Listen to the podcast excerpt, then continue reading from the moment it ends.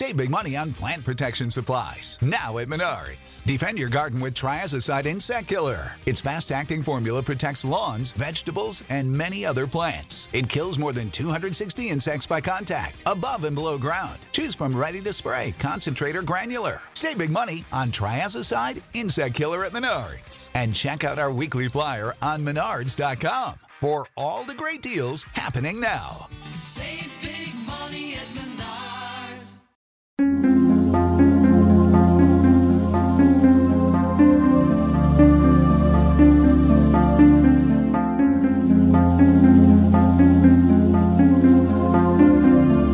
History tells the story of the world and of our lives. Sometimes that history goes bump in the night.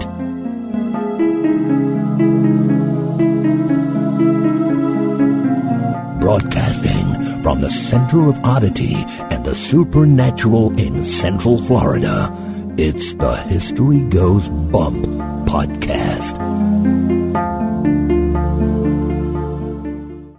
Hello, you spectacular people. Welcome to this 83rd episode of the History Goes Bump podcast. Ghost Tours for the Theater of the Mind. I am your host, Diane. and this is Denise. And on today's episode, we are going back down to Texas on a suggestion by our listener, Jill, to check out the Emily Morgan Hotel. Ooh, it sounds intriguing. It's right next to the Alamo, Denise. So you know it's got to have a rich history there. Absolutely. And of course, hauntings. Yay. So we're looking forward to sharing that with you guys. But before we do that, we invite you to check out our website at historygoesbump.com. And if they want to reach us via email for any reason, Denise, how can they do that? They're going to do that at historygoesbump at gmail.com. We do have a meetup coming up this Sunday, which is going to be November the 22nd in 2015. We're going to St. Augustine. We're doing the Ripley's Ghost Train. And we know a lot of you that are in other areas, other countries are like, oh, we wish we could come. Bummer. Well, we'll do some periscoping so you guys can join us on that. But we're really looking forward to that. We have a couple of people to welcome to the Spooktacular crew Peggy Hey, Peggy. and Heather. Hi, Heather. And Denise, we want to give a shout out to Jess over at Bizarre States on the Nerdist podcast network. Jess gave us a very wonderful shout out on her show. And I have a feeling that maybe that might be why our show shot up to 163 out of all of the thousands and thousands of podcasts that are on iTunes. We were in the top 200 a few days ago, and that was awesome. A wonderful ride. So thank you, Jess, for that. And for those wondering, yes, she did wet her pants. Well, I may not have wet my pants, but I sure did squeal like a girl. and every time she squealed, our little dog Tiana attacked the other two dogs. I'm like, okay, Diane, quit being so excited. Tiana's going to kill the other pups.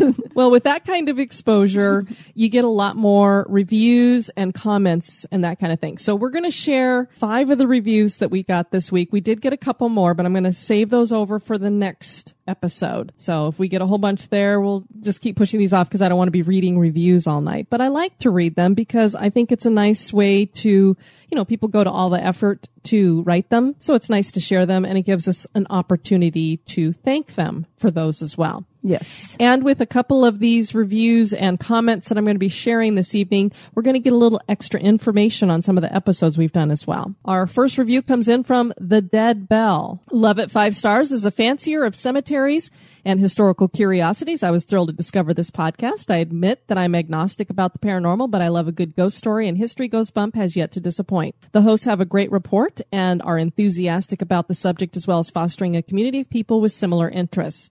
I also love that the podcast isn't constantly interrupted with corporate advertising. Isn't it funny that we hear from a lot of people either that they're not believers in the afterlife or that they don't like history, but somehow our show manages to bring them on in. Come on in. Welcome, everyone. Motor Mike Bike. How strange, five stars. I just listened to the Biltmore podcast. I found it just by searching Biltmore in the iTunes store. I was looking for a podcast about it because I actually went there and toured the house with my family on my mom's birthday, which was the same day you released the podcast. Do do do do do Do do. this is a an episode of the X Files. or the That's Twilight Zone. That's a little creepy. I just wanted to say a couple things. And so here's a little update on the Biltmore. One of them being that the family is still involved. I don't have the little book that I got there, but George Vanderbilt's descendants are like the CEOs or something or other with a fancy title. The other thing is that I experienced no feelings or sightings or anything like that. I'm a believer in the paranormal and have experienced some very odd experiences, but I noticed nothing at the Biltmore. However, I will say that it was very busy while I was there. So perhaps if there had been less people, I would have noticed something. Oh, also the freezer that I saw has like a glass door or something now, so you can see inside it but can't go in it. So that answers our questions when we were asking Steven about that and he couldn't remember. Obviously they've put glass doors up there now, so he wouldn't be able to walk in and get his creepy feelings anymore, I guess. I highly recommend going there this time of year for the Christmas decor. I bet it's amazing. The grand dining room or whatever you call it is seven stories high with an organ loft. Jeez. There were Christmas songs being played on the organ, and there was a huge decorated Christmas tree in there. The ornaments were the size of basketballs. Holy that cow. sounds like a Disney Christmas tree. Anyways, it's expensive, about 50 bucks a person, which is why when I suggested we'd go to it and, uh, Steven will tell you about it or something. He was like, no, I'll be there. I was like, okay, I didn't know because it's expensive, but it's an amazing place to see. Seeing it in person is much more impressive than looking at pictures. Thanks for making an episode about the Biltmore. Well, thanks so much for that review, Mike. We appreciate it. Yes, thank you. Rompo T. Chris. Haunted history at its best, five stars. Diane and Denise are excellent hosts. The ladies keep me entertained while I work, and I love the podcast. I look forward to the shows. Keep up the good work. Well, thank you, Chris. We appreciate that. Nikki, two C's. I can see the future, five stars. These ladies are stars. I can see them jet setting across the world, giving talks about history with a twist, mesmerizing young and old. Diane and Denise truly are passionate about their craft and it's felt by all that listen, but it's even better in person. Just remember to get pictures. well, because of that quote, I know exactly who this is that gave us the review. This would be Nicole, who we gave the talk for in Lakeland to her group. Yes. And we were all kicking ourselves afterwards because wouldn't you know it, we didn't take one picture during the event. After, before, at all. How do you do that? I guess magic. I so thank you for that, Nicole. yes, thank you. Then we have Daddy Matt came to listen on a recommendation, and this is where I found out that we had been talked about on Bizarre States. I came across your podcast through a recommendation from Jessica Chobot on Bizarre States, another paranormal podcast done by the Nerdist Network. And your research and tone make each episode easy listening while I work. I binged on eight episodes while working yesterday. I love it when people say they're binging on it. it's like, I feel like we're being so bad. I love the subjects and living in the LA area. The Disneyland and Cecil Hotel episodes really piqued my interest. Keep up the good work. Can't wait for more. Thank you. Well, thank you, Matt. We appreciate that. Then we got some comments over at the website and on our Facebook fan page that I wanted to share with everybody. First of all, Mike Zook, going back to the Gettysburg episode. I enjoyed episode 74 in Gettysburg very much. I read a lot about Gettysburg, but very little on the paranormal activity there, so that was very enjoyable. General Ewell is pronounced Ewell. Denise, you were right. Yes, Denise was right. So when I said, I think it's Ewell, I was wrong. Yay. Mark that down because I don't say that very often. I've got it marked, and so does the rest of our listeners. They're keeping track for me. We also got a comment from Deborah Michael. Your podcast is the perfect way to unwind with a glass of wine in the tub before retiring. The challenges of the day go bump right out of your head. I love it. Be careful drinking that wine in the tub. Don't fall asleep. Yes, that would be bad. And Dawn over on the website wrote, I found this podcast after it was mentioned on another spooky podcast called Bizarre States.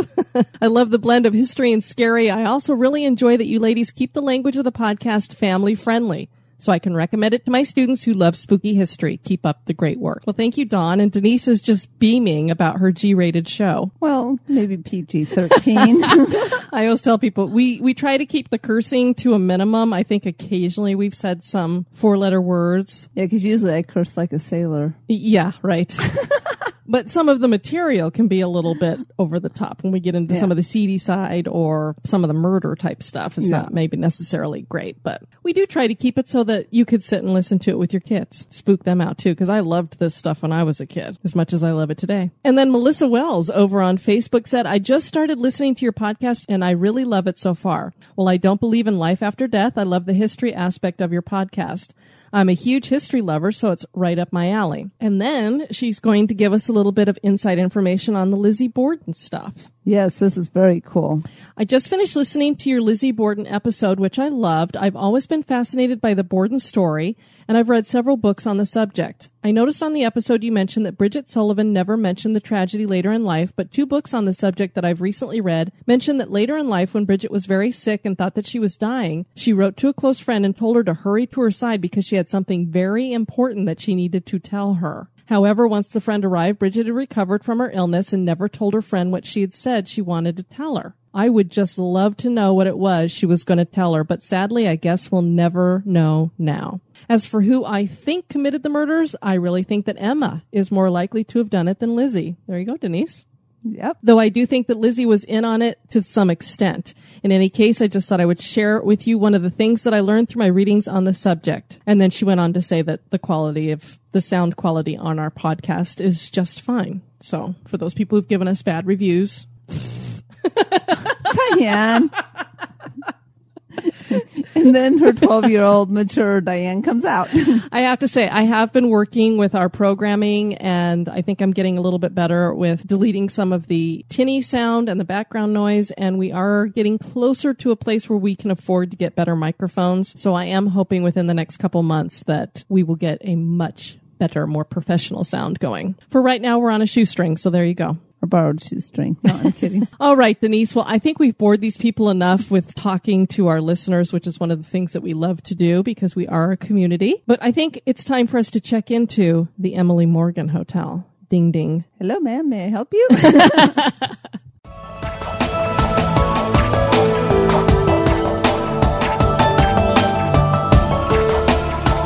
Become an executive producer of the History Goes Bump podcast for as little as a buck a month. For $5 a month, you can access exclusive content like the Haunted True Crime Bonus Cast. And for $10 and above a month, you get all that plus awesome History Goes Bump gear. Check out patreon.com slash history goes bump for more information. Or you can give us a one-time donation by clicking the donate button at historygoesbump.com.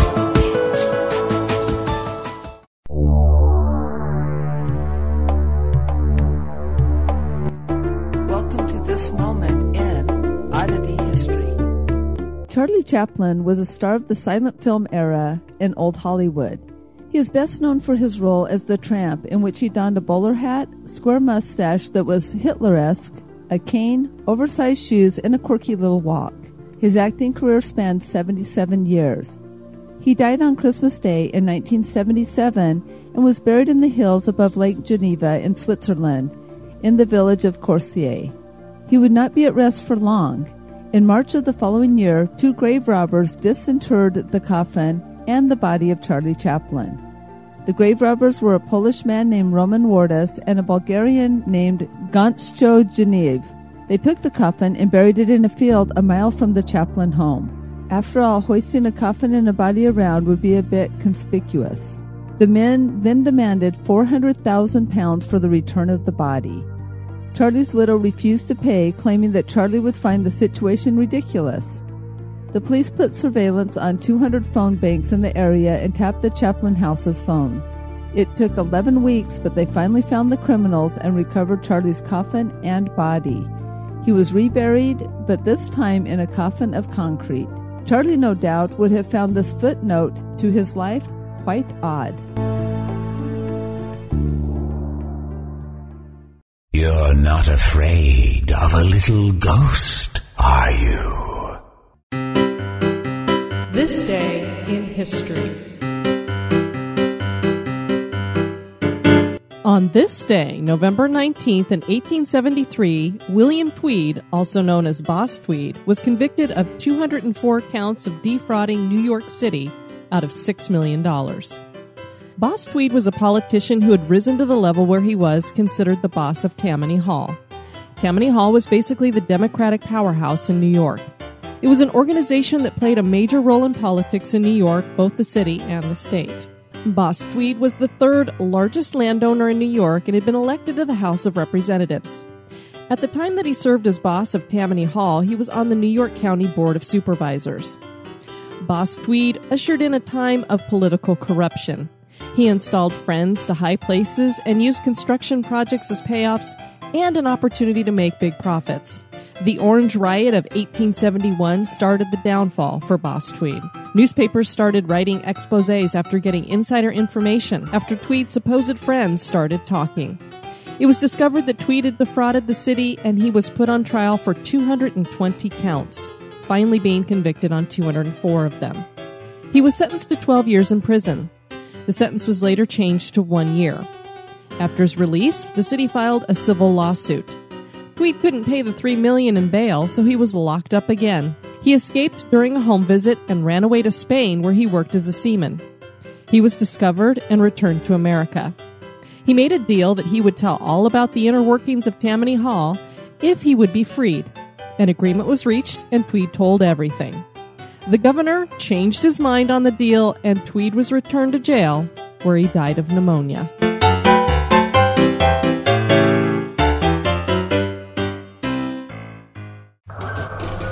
Hello, this is Victoria from victoriaslift.com.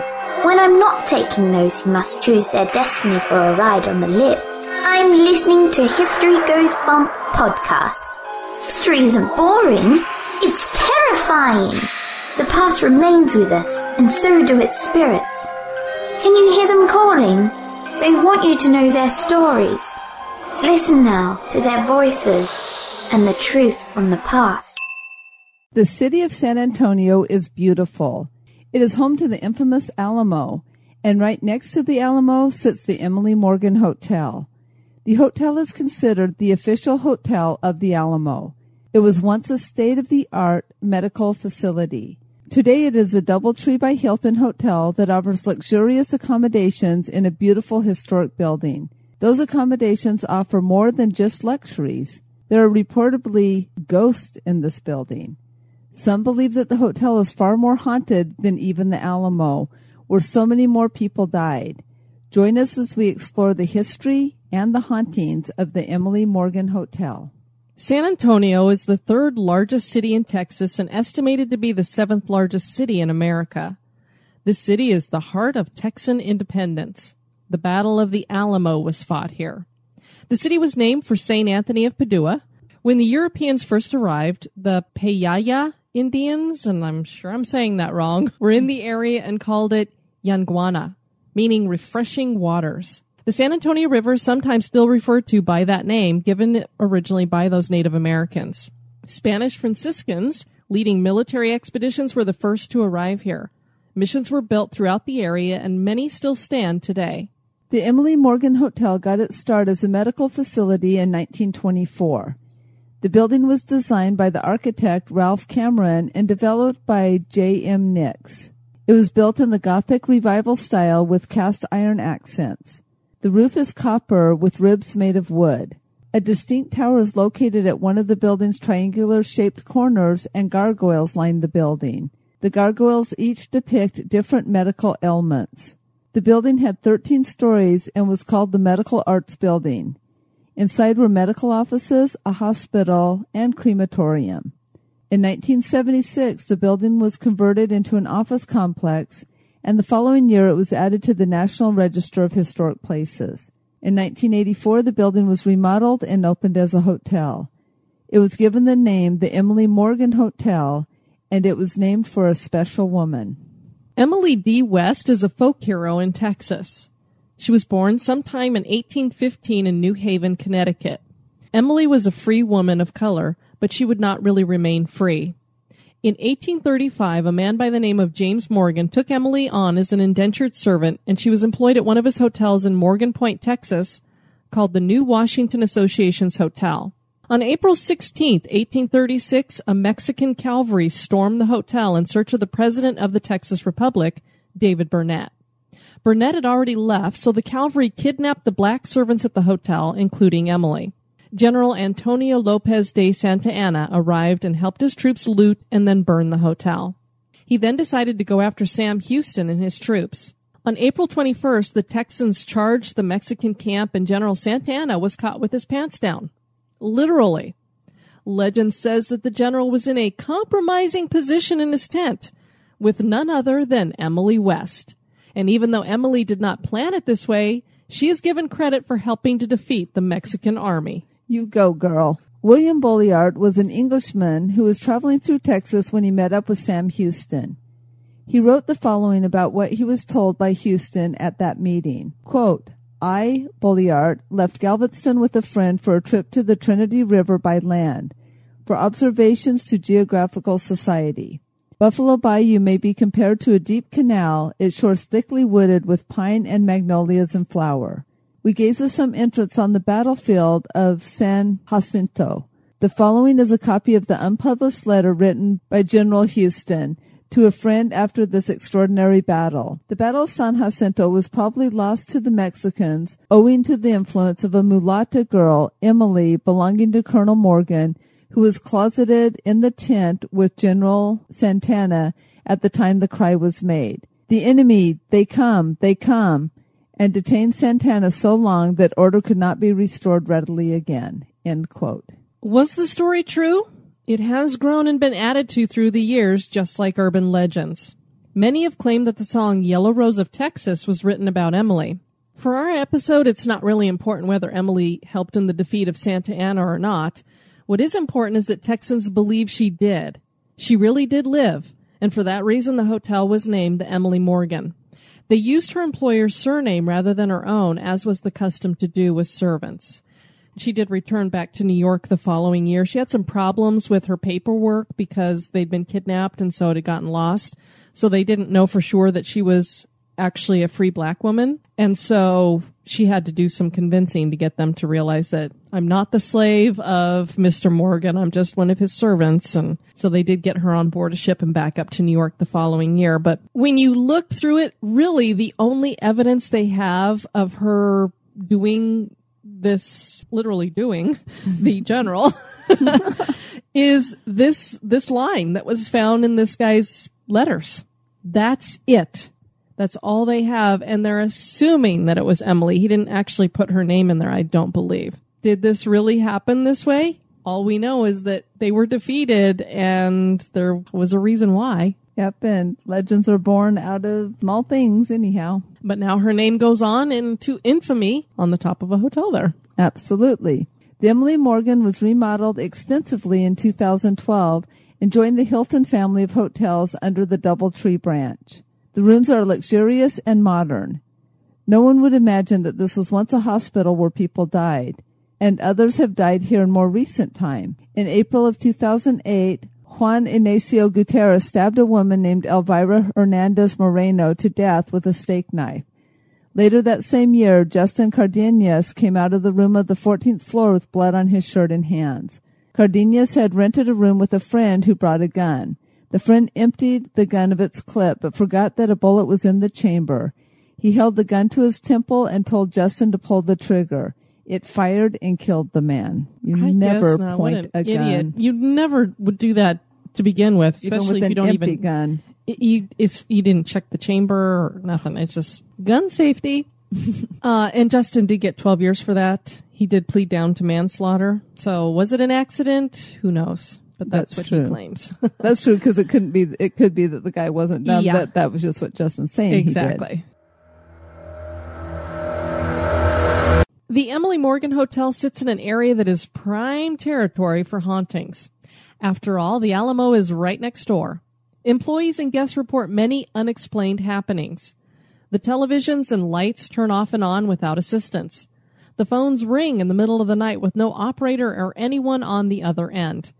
And being situated next to the Alamo means sightings of soldiers in military garb are seen outside. 600 soldiers lost their lives here and their bodies were burned.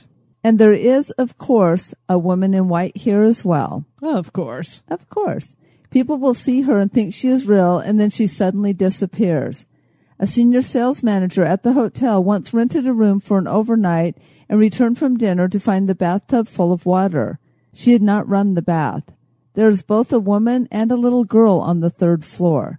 This little girl has a penchant for music. She is said to wake people in the middle of the night with her humming.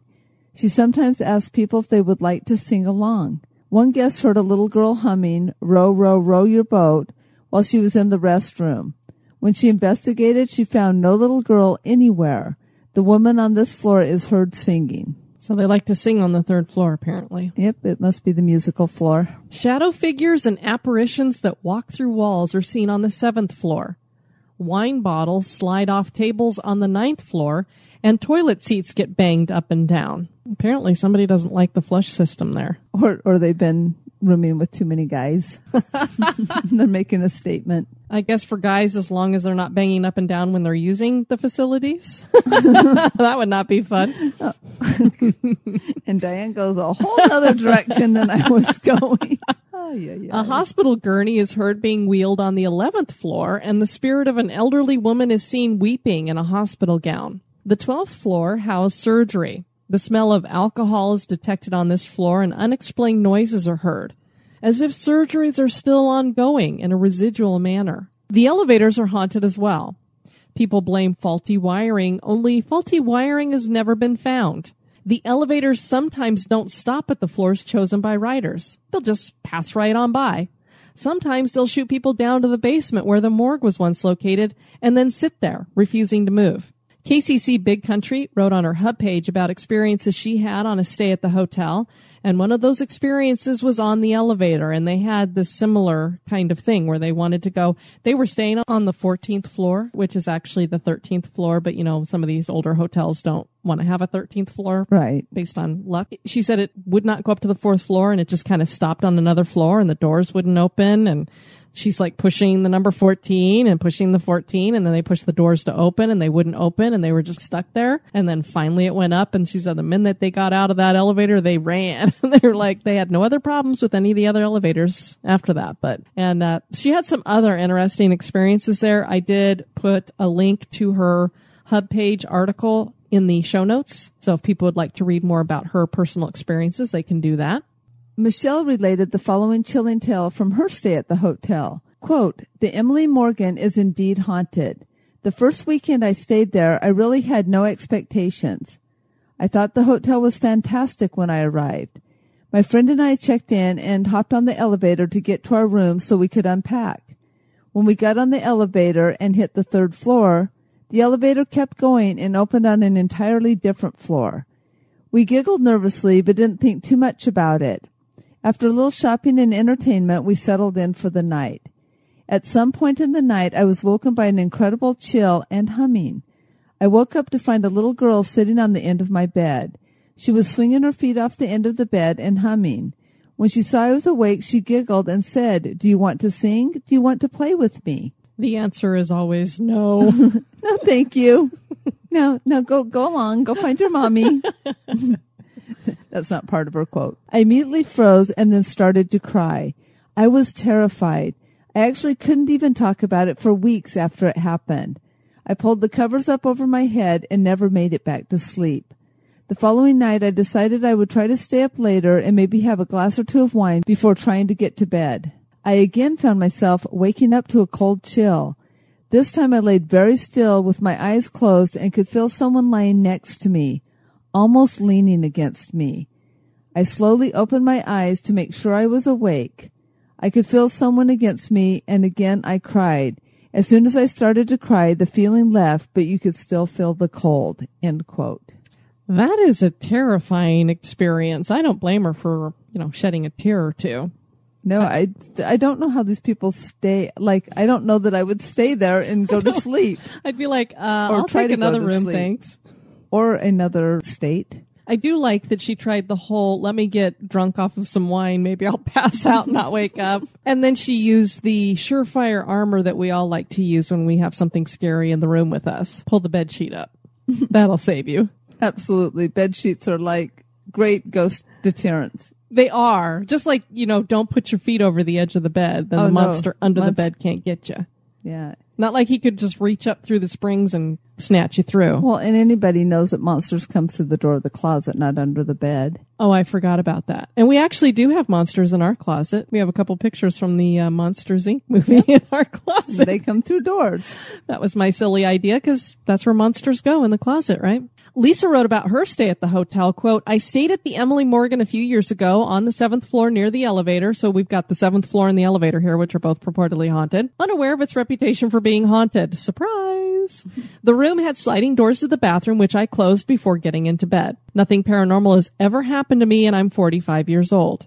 Later that night, I was lying in bed awake and I felt a weight sit next to me on the bed. Even felt the pressure against my leg above the knee as if a smallish person sat down, maybe a little girl. I freaked out and said, please leave now. I didn't sleep after that, but when I got up, the sliding doors were open. I won't be staying there again, but it was a beautiful property. End quote. So I think when we make it to San Antonio, because I still want to get you there, we'll be visiting, not sleeping at this hotel. well, as long as we don't stay on the third, seventh, ninth, eleventh, or twelfth floors, we're good. Or the basement. Yeah, and the don't ride in the elevators, And and, don't, don't look out to at the. Alamo. This sounds like a, a charming night. Ah. so, do ghostly soldiers still hang out near the Alamo? Are those who died long ago in the Medical Arts Building still at the hospital waiting for their surgery? Is the Emily Morgan Hotel haunted? That is for you to decide. Sounds pretty bad, and there are people who claim that it is more haunted than the Alamo, that it's one of the more haunted hotels out there. So, thank you, Jill, for that suggestion. Absolutely. On our next show, we are going to Canada. Oh, Canada? Oh, Canada. We're going to Ottawa to the Carleton County Jail. Going back to jail. We sure can't stay all those places, can we? Yeah, this was suggested by our research crew member, Carbon Lilies, and they did a lot of the research on that as well. So this is a pretty crazy place, and it's a part of the haunted walks that they do up there. And there was a bit of a battle going back and forth because they wanted to shut down the whole haunted walk part of it. But I think because we were all tweeting and doing all kinds of stuff to say, no, no, no, don't do that, they backed off and reconsidered, and it sounds like the haunted walks will continue. Oh, good, because that would be fun to do someday. Indeed, and I tell you what, we are finding out jails are pretty haunted places, and it's no surprise. Yeah, especially the older jails, because just the way they treated the prisoners. I don't know what the ghosts in modern day jails would do. Play video games and get a college education. Bang around the dumbbells and stuff. I don't want to watch that cable channel. We want to thank you for listening to this episode. I have been your host, Diane. and this has been Denise. You take care now. bye bye. Executive producers of this episode have been Levi Drescher, Dan Foytik, Janice Carlson, Stephen Pappas, Heather Williams, David Ann Student, Amy Connor, Tanya Turner, Nicole Johnson, Leanna Sapien, Jade Lewis, April Rogers Crick, Laura Davis, Seth Crawford, Tracy Duhan, Josh Wood, Laura S. and Barbara Metz Goudreau. Thank you. Societies rise and societies fall. When the time comes, one society steps forward to build a better future. The Wicked Library, Kettle Whistle Radio, Night Story Podcast, Prog Watch, Red Horse Radio, The Lift, History Goes Bump, Listen. The M Writing Podcast. Society 13. Rebuilding society. One podcast at a time. Want to keep the spooks away? Give us a review.